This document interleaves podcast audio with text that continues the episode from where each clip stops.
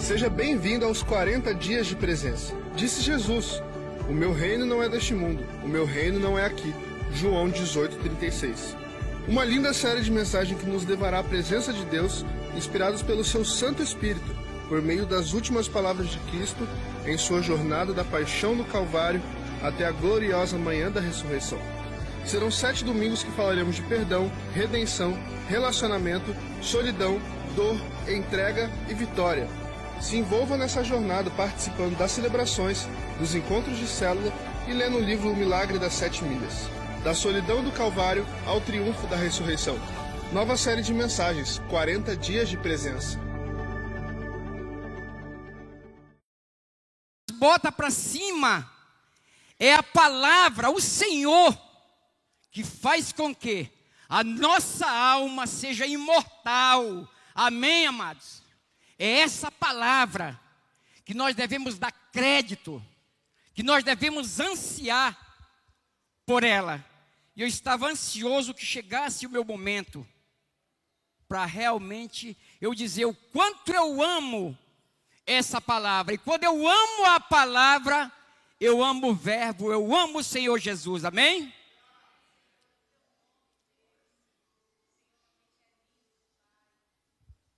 Amém, Jesus. Então, meus amados, como já foi dito, nós estamos numa série de, de, de sete mensagens. 40 dias de presença. Não é para faltar, hein? São 40 dias de presença. Aí antecedendo morte e ressurreição do Senhor Jesus. E hoje é a segunda mensagem desta série de sete mensagens. A primeira foi pregada pelo nosso pastor titular, o pastor Haroldo experimentando a presença através do perdão. E hoje é experimentando a presença por meio da redenção, da nossa salvação. Amém, amados? A redenção é o mais importante assunto das Escrituras.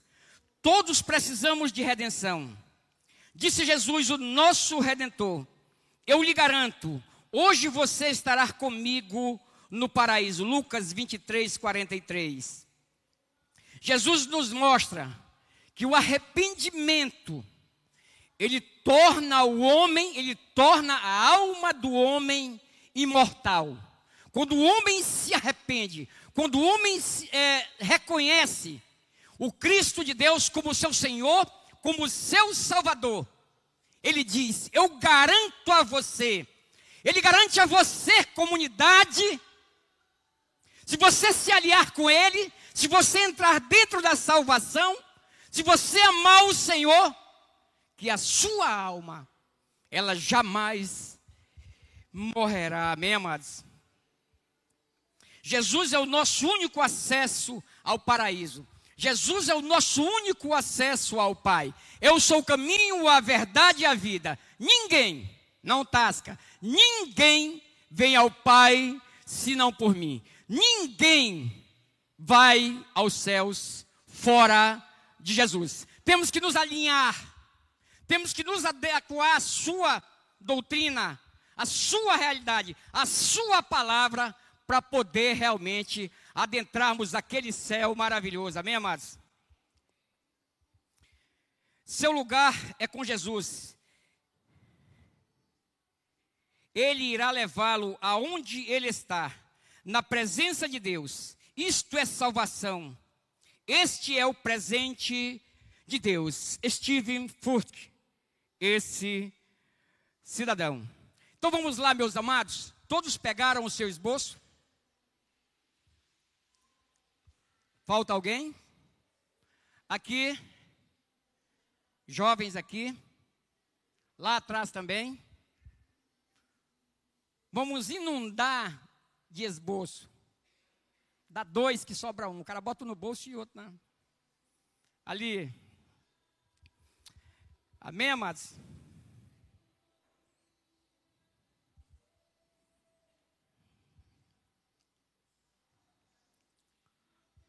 Vamos lá.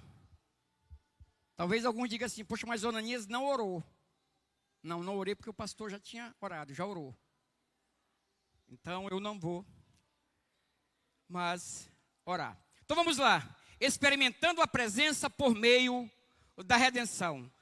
Para receber e viver a grandeza da redenção, primeiro, receba com fé a presença, a, o presente da salvação. Preencha aí. Receba com fé o presente da salvação. Olha o que nos diz Efésios 2, 8 e 9. Pois vocês são salvos pela graça, por meio da fé. Isto não vem de vocês, é dom de Deus, não por obras para que ninguém se glorie. Meus amados, a salvação é um dom de Deus, é um dom gratuito, é algo que Ele nos dá de graça, não é compulsório, não precisa pagar, é dele. A salvação é do nosso Deus, é do Senhor Jesus. E Ele espontaneamente nos entrega, Ele nos dá, Ele traz até nós. Então a salvação é uma dádiva do Senhor para nós. A graça de Deus é um favor imerecido, uma dádiva proveniente do seu amor. Merecíamos a morte, mas Deus decidiu enviar seu filho para morrer em nosso lugar. A ira de Deus veio sobre aquele que recebeu todas as nossas transgressões. Jesus recebeu tudo que estava conosco, que fazia parte de nós. Todas as mazelas, todas as situações, todas as angústias, todas as, do as dores. Senhor, o Pai transfere a Ele. E Ele vai à cruz. E Ele prega. Ele crava na cruz e ele nos limpa. É como o pastor falou, ele não chegou oficial, mas chegou conscrito. No exército ou nas suas armadas, quando você vai e se alista, você ainda é conscrito. Até você realmente receber a fada. Você é conscrito, ou seja, a sua ficha está limpinha, como conscrito, está limpa. Assim também somos nós. O Senhor tirou tudo, Ele limpou a nossa ficha, Ele nos deixou zerado foi a cruz, torna-se maldito por nós. E a canção vai dizer: Morri, morri na cruz por ti. Que fazes tu por mim? O que eu tenho feito? O que a comunidade religar tem feito realmente pelo Senhor, por esse evangelho? O que nós temos feito? Você fizemos muito, mas nós vamos fazer mais ainda, porque nós temos o Senhor do nosso lado a nos incentivar, amém, amados?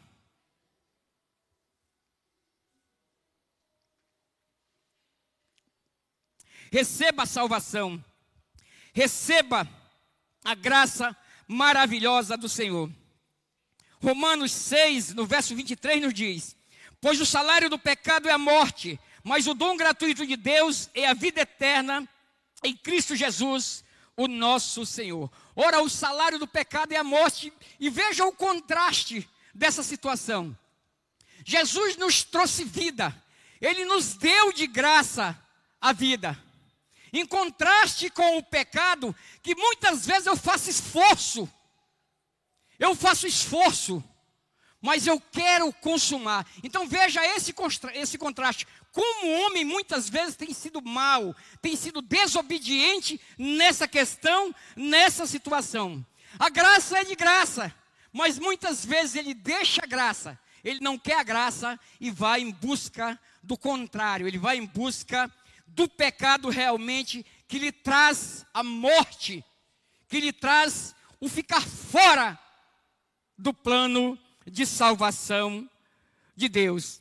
A salvação pertence ao nosso Deus, que se assenta no trono, e ao Cordeiro, Apocalipse 7:10, pertence ao Senhor, ao Pai, ao Filho, e ele simplesmente nos dá de graça, independente de cor, credo, religião, posição social, ele traz até mim e até você, sem esforço.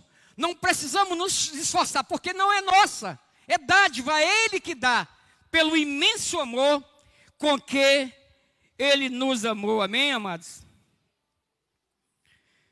João, no capítulo 10, no verso 28, nós vamos ver umas declarações mais fortes do Novo Testamento.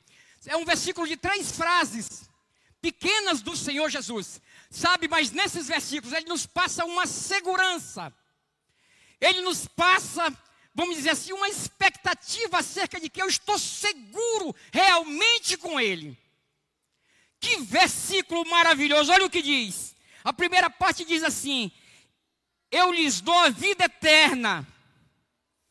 Eu lhes dou a vida eterna, eu, o Senhor Jesus, eu lhes dou a vida eterna, eu tenho poder para isso. Essa é a primeira frase. Ele dá a vida eterna a mim e a você. Ele traz a mim e a você. Através da sua fé, pelo tanto amor que ele nos amou. E a segunda frase, continuando o versículo do capítulo 10, verso 28 de João. E eles jamais perecerão. Comunidade religar. Homens de honra, mulheres, jovens, adolescentes e crianças. Jamais nós vamos perecer. Porque se você entrou de cabeça na salvação, você entrou com o Senhor, você ama o Senhor, você se afeiçoa ao Senhor, você permite que o Senhor lhe circunde, lhe guarde de todos os jeitos, não tem para ninguém. Você está dentro. Ele diz: e jamais perecerão. É o Senhor que fala, é o maior, é o nosso Salvador, o nosso Redentor. Jamais perecerão. Vocês, nós, alinhados, alinhavados com esse Senhor, jamais nós vamos perecer. As angústias vêm, as dificuldades vêm, mas em todas elas você vai passando, você vai passando, como um soldado marchando, porque você está com o Senhor. E ele disse: jamais perecerão. Nós jamais pereceremos. As situações vão vir, todas elas vão vir porque a salvação de Deus para o homem não torna o homem imune do sofrimento. Entenda isso. Não é porque você está salvo, não é porque você está com o Senhor que você vai estar imune ali todo enlaçado. Não. Vem para mim e vem para o outro. Mas uma coisa eu tenho certeza: que eu não vou perecer. A minha carne perece, mas a minha alma está segura no Senhor, porque Ele disse: Olha, eu garanto a vocês. Ele garante comunidade religada. Ele garante a mim e a você que nós jamais pereceremos. Amém?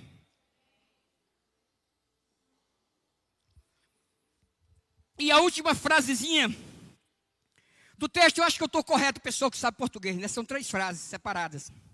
A última, ainda no versículo: Ninguém as poderá arrancar da minha mão. Não tem jeito, mano. É Jesus, é o maior, é o homem que falou. É aquele que ao descer dos céus veio a esta terra, não deixou de ser Deus e a subir aos céus não deixou de ser homem, verdadeiro Deus, verdadeiro homem, que em Jesus nós vemos a glória de Deus. Ele diz: Olha, ninguém vai arrancar da minha mão, no capítulo 17 de João, ele diz aos discípulos: Todos que tu me desse, Pai, nenhum se perdeu, a não ser aquele que estava perdido, mas nenhum. Eu os tomei como um forte, eu os guardei, eu os cerquei e ninguém encostou. Meus amados, comunidade não tem para ninguém. 60 anos já prestei atenção e tenho visto as coisas, não tem para ninguém. Alinhe-se com o Senhor. Chame seus filhos e alinhe-se com o Senhor. Que Ele vai visitar gerações e vocês vão toda hora, todo tempo ser vencedores. Independente de riqueza, independente de dinheiro. Ele não vai deixar faltar. E ninguém as arrebata. E ninguém tira. E ninguém arranca das minhas mãos. Sabe o que Jesus está dizendo nessa parte? Ele diz assim: olha, nenhuma ovelha, nenhum mal, de qualquer espécie, de qualquer maneira, vai adentrar o aprisco para ferir uma única ovelha. Não tem jeito. Nenhum mal vai ferir uma única ovelha. Ninguém vai arrancar das mãos do Senhor. Não adianta o salteador querer entrar pela porta, por qualquer canto. O Senhor nos passa uma segurança que devia nos alegrar, nos jubilar. Aplauda o Senhor, porque Ele é o maior. Amém, amado.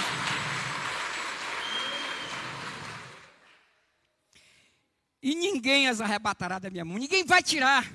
Não tem para ninguém. Meu pai dizia que ninguém tira. Ninguém tira. Não se preocupe com essa questão, que o cidadão sempre diz assim: não, mas fulano estava com o senhor novinho e morreu, e aquele está com. Não, não, não pense dessa maneira. Pensa assim: é porque aquele dali estava preparado para morrer. E tu nem para morrer presta ainda. É por isso que o Senhor está te conservando com vida. O importante é a nossa segurança com o Senhor. Ninguém vai arrancar das mãos deles, amém, amado? Só podemos dar o que recebemos. Portanto, posicione-se com fé para receber o melhor de Deus. Busque com fé, busque com gratidão, se posicione com alegria para receber o melhor de Deus. E qual é o melhor de Deus? Sabe, talvez para muitos o melhor de Deus era uma casa, uma mansão, o melhor de Deus era um carrão, o melhor de Deus era muito dinheiro no banco. Vi um filme ontem que os cidadãos roubaram 250 milhões de dólares, um bilhão de reais. Aliás, falta só o final porque já era tarde. Um bilhão de reais. Tudo louco por dinheiro, atirando e querendo mais, querendo mais. Até onde eu vi, o avião caiu. Espalharam dinheiro para todo mundo. Mas estou fazendo uma conta, ainda estão ainda com 180 milhões de dólares nas bolsas. O que, que eles vão fazer com esse monte de dinheiro? Já tiveram que matar um monte de gente. Né? Vai dar em nada. Busque o Senhor receba do Senhor, receba com fé. O melhor de Deus para nós é Jesus Cristo, o nosso Senhor, o nosso Salvador. Esse é o melhor para nós, comunidade. Homens de honra, mulheres do femininas, jovens, adolescentes, crianças, esse é o melhor para nós. Esse é o melhor presente que nós poderíamos receber. Para mim é o melhor presente. Eu não sei para você, mas tem que ser para você. Porque você está sentado aqui em busca de uma coisa: a sua salvação em Cristo Jesus.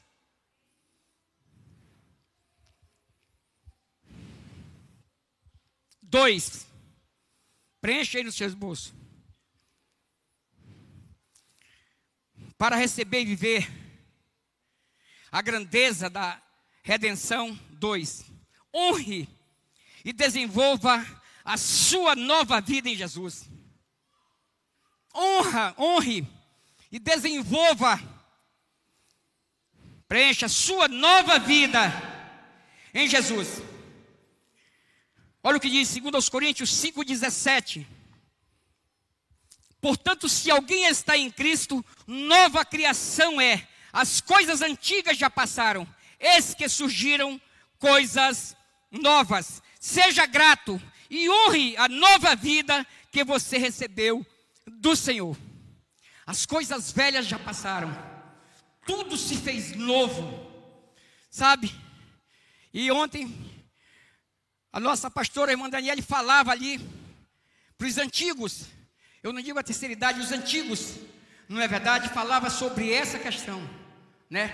Dos sonhos, do que você ainda pode realizar, mesmo tendo uma certa idade, porque o Senhor diz: olha, tudo se fez novo. Sabe o que foi velho? A angústia, a dor, a depressão, aquilo que não prestava, tudo de ruim, ficou lá atrás, ó. Como diz o Davi com o dedinho lá, pai, ó, menino, ó lá, aquele dedinho dele torto, lá atrás. Tudo é novidade, tudo é novo, tudo é movimento. Tem uns que estão querendo tirar a carteira de motorista, querem dirigir, para carregar o marido que está ficando velhinho, isso é bom, isso é prático, para ajudar. Não é verdade? Outros estão querendo aprender a costurar. Olha que coisa maravilhosa. Eu lembro da minha mãe ali naquele pedal batendo. Coisa maravilhosa para poder abençoar as pessoas, ajudar as pessoas. Aquele que não pode comprar um, aquela mulher que não pode comprar um vestido. Que maravilha, meus amados. Essa movimentação, essa carreira, tudo se fez novo. Pense assim dessa maneira. Portanto, se alguém está em Cristo, nova criação é. As coisas velhas já passaram. Esse que tudo se fez novo, novidade. Pense nisso, é novidade. Não pense nos problemas de amanhã, não. Não pense, não. Pense que você vai chegar lá, vai romper e vai vencer todos eles. Você já vê até aqui. Você vai vencer todos eles. Porque o Senhor disse. É o Senhor que está dizendo.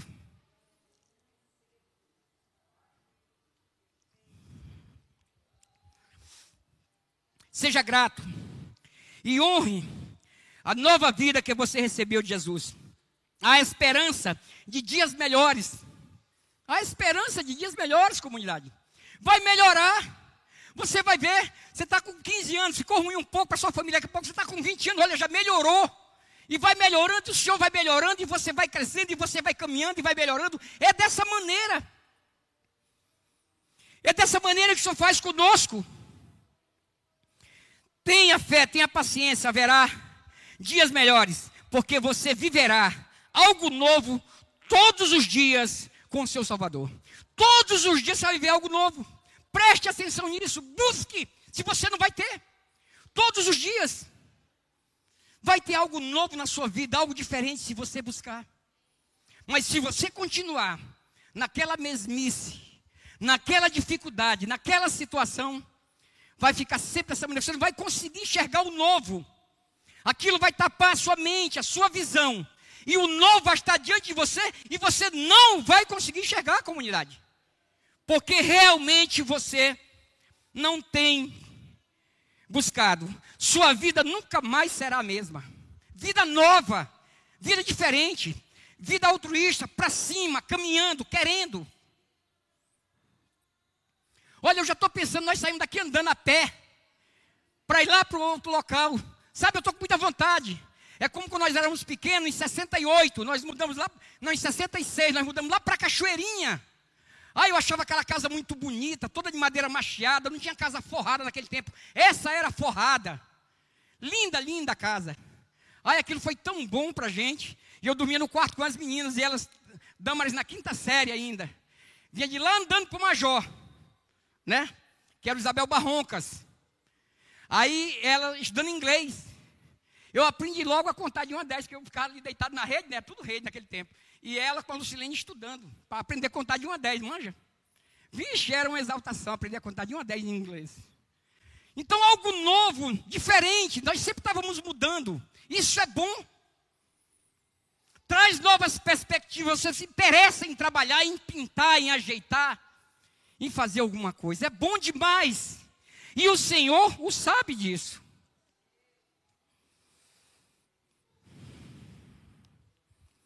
Somos embaixadores, somos embaixadores do céu na terra. A vida cristã é uma demonstração poderosa do estilo de vida de Jesus. Capacitada pelo seu espírito.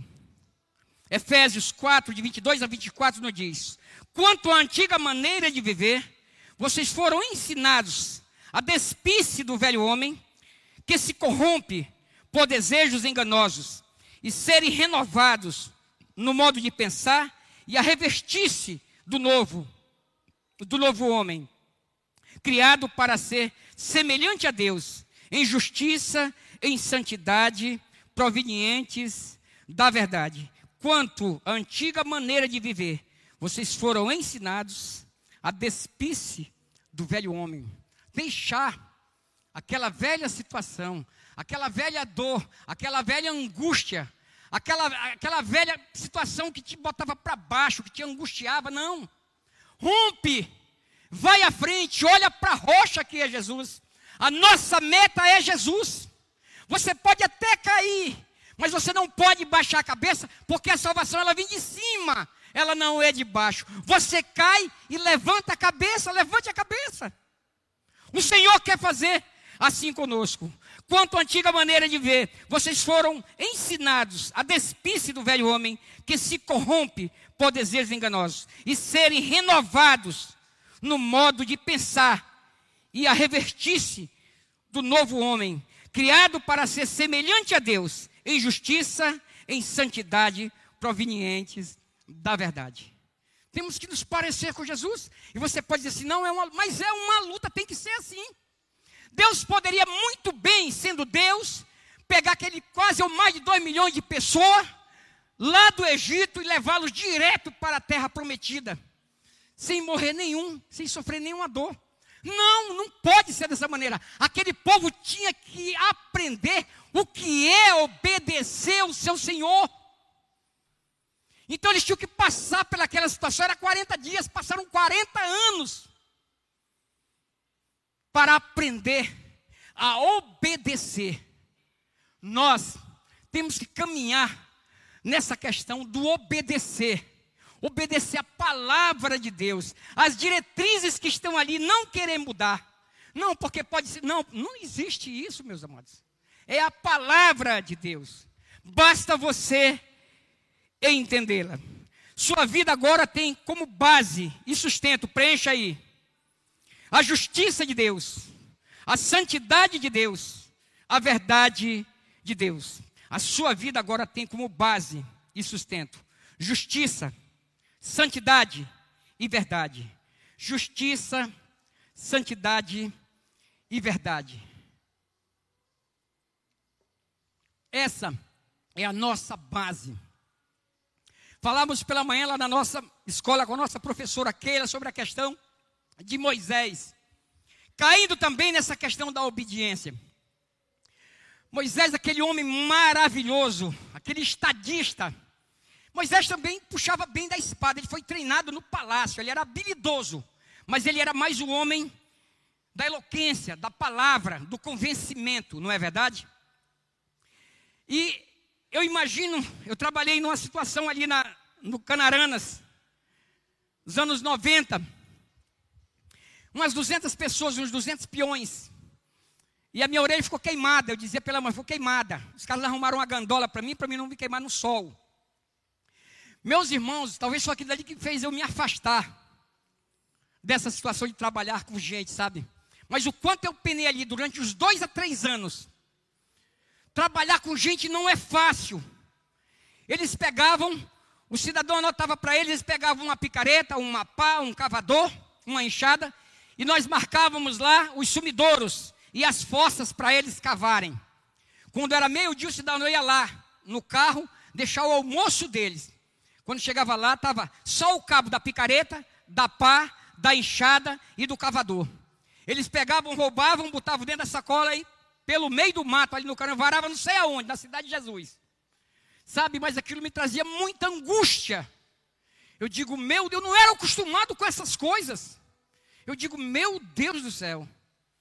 Quanta dificuldade é trabalhar com gente. Só entre 100 e 200 pessoas. Agora você imagina Moisés, com pelo menos mais de 2 milhões, sabe por quê? Porque a Bíblia diz que naquela tardezinha, bonita ensolarada, só a pé, saíram caminhando a pé, mais de 700 homens, 700 mil homens. E só aqueles que iam à guerra, só aqueles que puxavam a espada, de 18 anos para cima, mais de 700 mil homens. Imagine quantas mulheres não tinha, imagine quantos velhos não tinha, imagine quantas crianças de 0 a 17 anos não tinha. A angústia daquele homem. Então, meus amados, a questão da obediência é fundamental para vencermos todas as situações que vêm diante de nós. Jesus se fez semelhante aos homens, para que os homens sejam semelhantes a Ele. Jesus, verdadeiro homem e verdadeiro Deus, que em Jesus nós vemos a glória de Deus, amém, amados? Terceiro, para receber e viver a grandeza da redenção. Três, viva para cumprir os propósitos de Deus. Viva para cumprir os propósitos de Deus. Efésios 2,10 nos diz: Porque somos criação de Deus, realizada em Cristo Jesus, para fazermos boas obras, as quais Deus preparou de antemão para que nós as praticarmos somos salvos para cumprir os propósitos de Deus. Ele preparou boas obras para praticarmos e cumprirmos a nossa missão de vida. Sabe, Deus tem em nós um propósito nessa terra. Nós somos criados para quê? Para que nós fomos criados por Deus? Deus tem um propósito nas nossas vidas. Sabe, eu penso assim, quando nós chegarmos lá um dia, no céu, ele vai dizer para nós, vai mandar a gente abrir a nossa mão.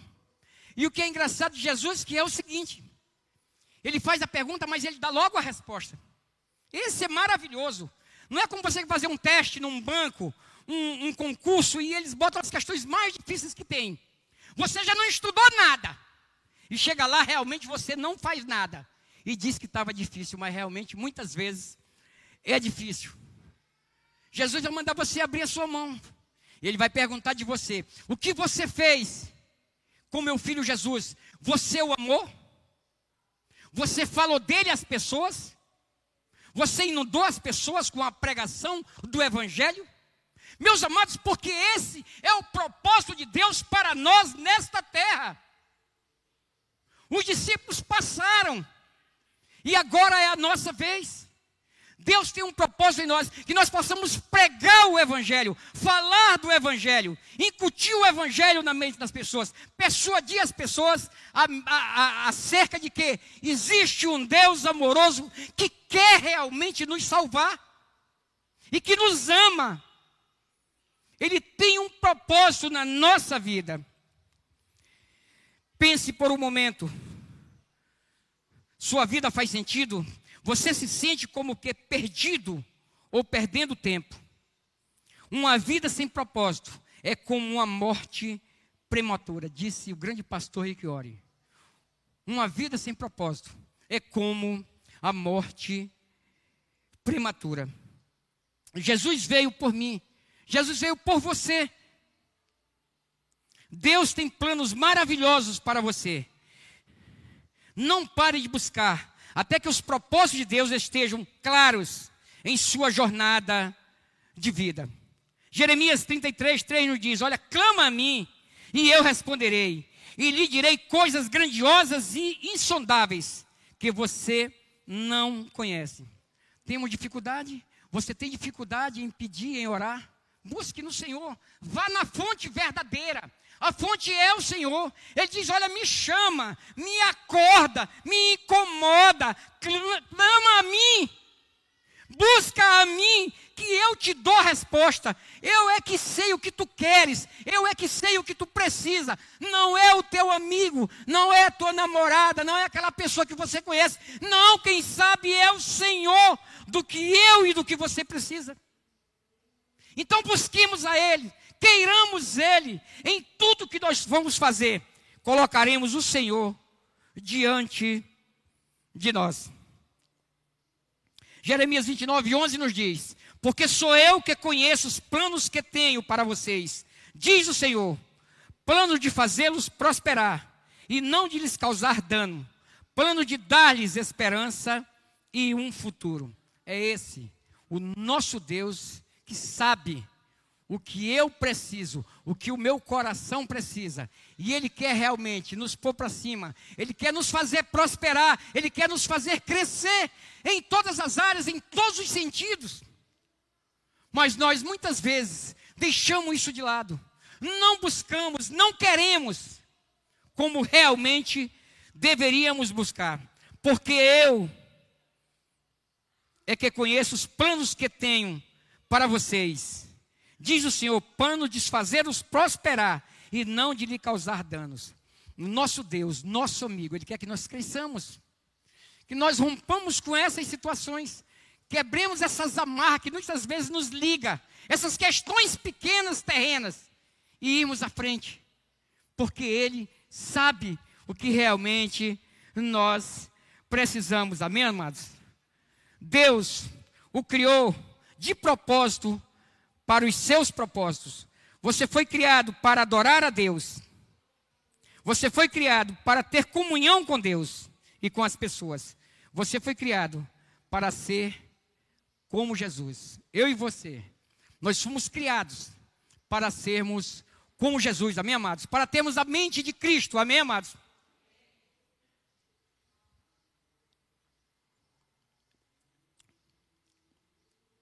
Quatro.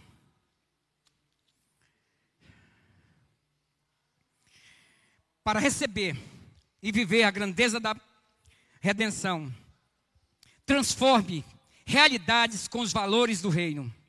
Transforme realidades com os valores do reino de Deus.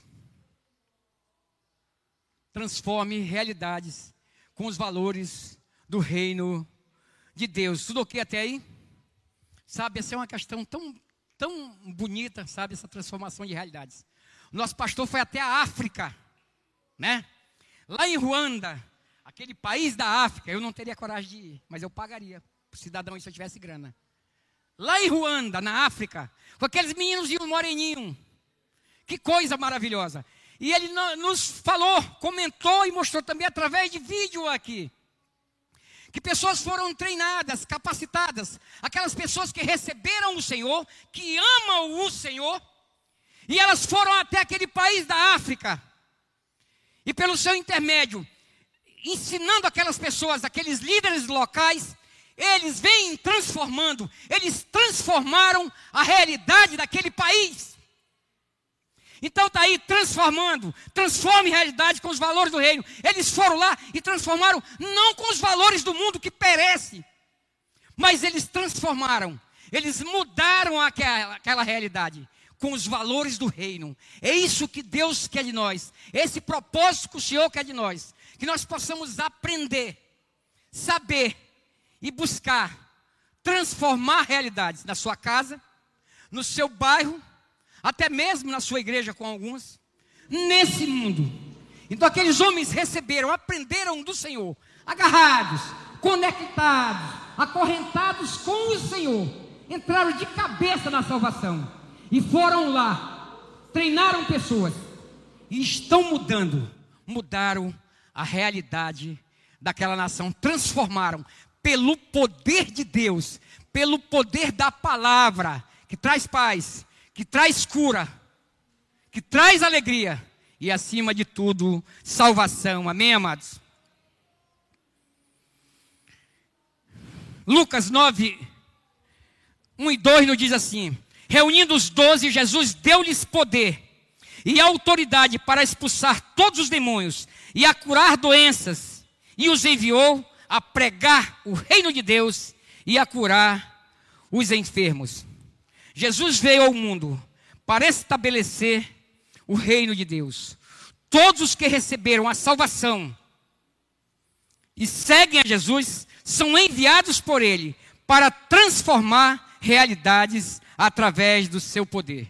Fomos salvos, recebemos Jesus, isso nos capacita a transformar realidades onde quer que possamos estar. Nossos exemplos, nossas atitudes, nosso jeito, iremos realmente mudar o mundo. Nós somos a esperança do mundo. É a igreja que tem a capacidade de mudar as realidades que estão aí, os valores desse mundo tenebroso. Mateus 5, versos 13, 14, 16. Olha que versículos maravilhosos. Vocês são o sal da terra. Primeiro, nós somos o sal da terra.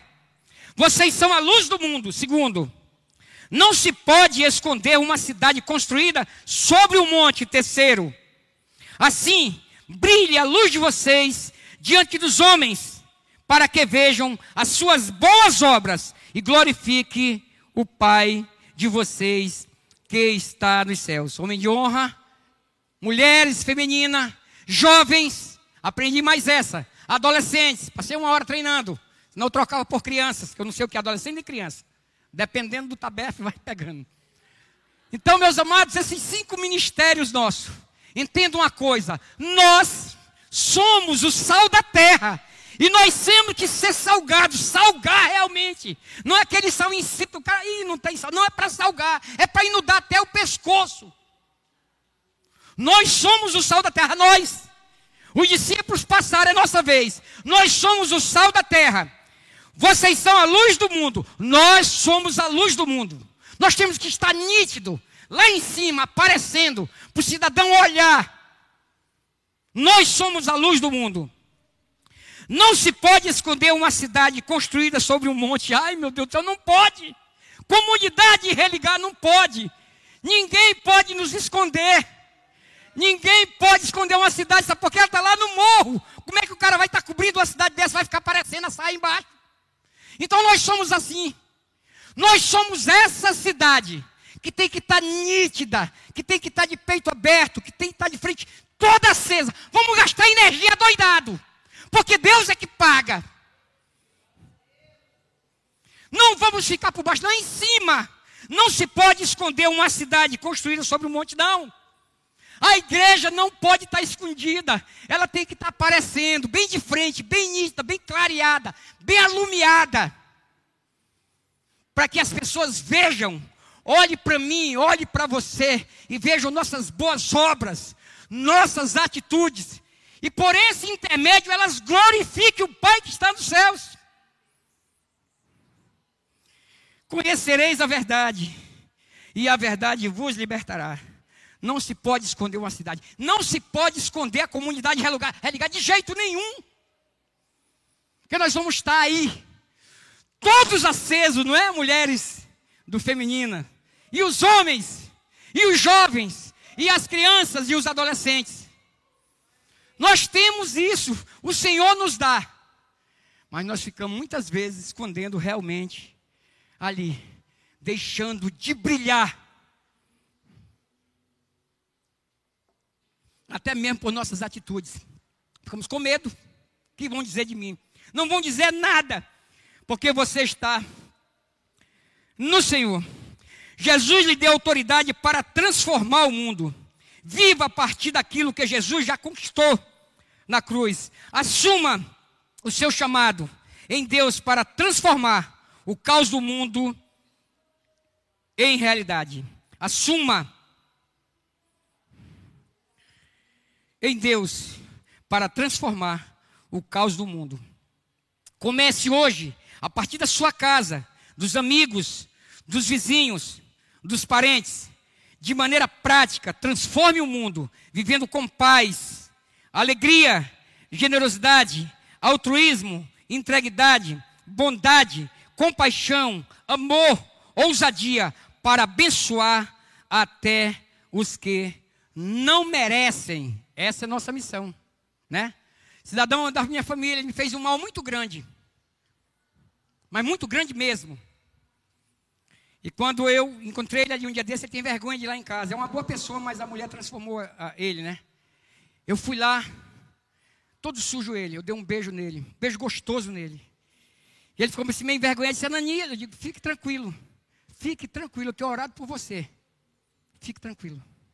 Deixe isso para lá. Já passou. Então é isso que nós devemos fazer. Orar pelos nossos inimigos. Um outro também colocou o meu nome numa coisa que eu nunca tinha visto falar. Tal de protesto de título. E eu ajudei tanto o cara. Assinei tanto papel para ele. E ele fez isso comigo. Mas eu entrego para o Senhor. Eu não vou tomar as dores, eu entrego para o Senhor essas coisas. E o Senhor é que vai realmente fazer o que lhe apraz. Uma coisa eu sei, eu ando com a cabeça erguida quanto a essas questões.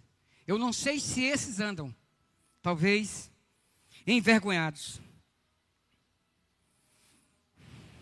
de maneira prática, transforme o mundo vivendo com paz, alegria, generosidade, altruísmo, integridade, bondade, compaixão, amor, ousadia, para abençoar até os que não merecem. Meus amados, a grande questão é que realmente, será que eu posso viver dessa maneira? Será que eu posso dizer isso? Mesmo sendo crente em Jesus? por essas questões que eu não posso realizar, muitas vezes isso impede a minha luz de brilhar. Isso me envergonha. Faz com que a minha luz fique escondida e ela não brilhe para glorificar o Senhor. Porque as minhas atitudes têm sido errôneas, rasteiras, me envergonham, me traz angústia, me traz dor. Temos que romper com essas questões, porque nós somos novos, nós somos renovados. E não podemos mais permitir que isso aconteça nas nossas vidas, mesmo com perdas, com danos, com dificuldade. Não permita que isso aconteça, porque você é luz, e a luz foi feita para brilhar, para ter nitidez, e por esse brilho, as pessoas vão glorificar o nosso Deus pelas nossas atitudes. Amém, amados? Quinto, para receber e viver a grandeza da redenção, seja um agente de redenção no mundo para os outros.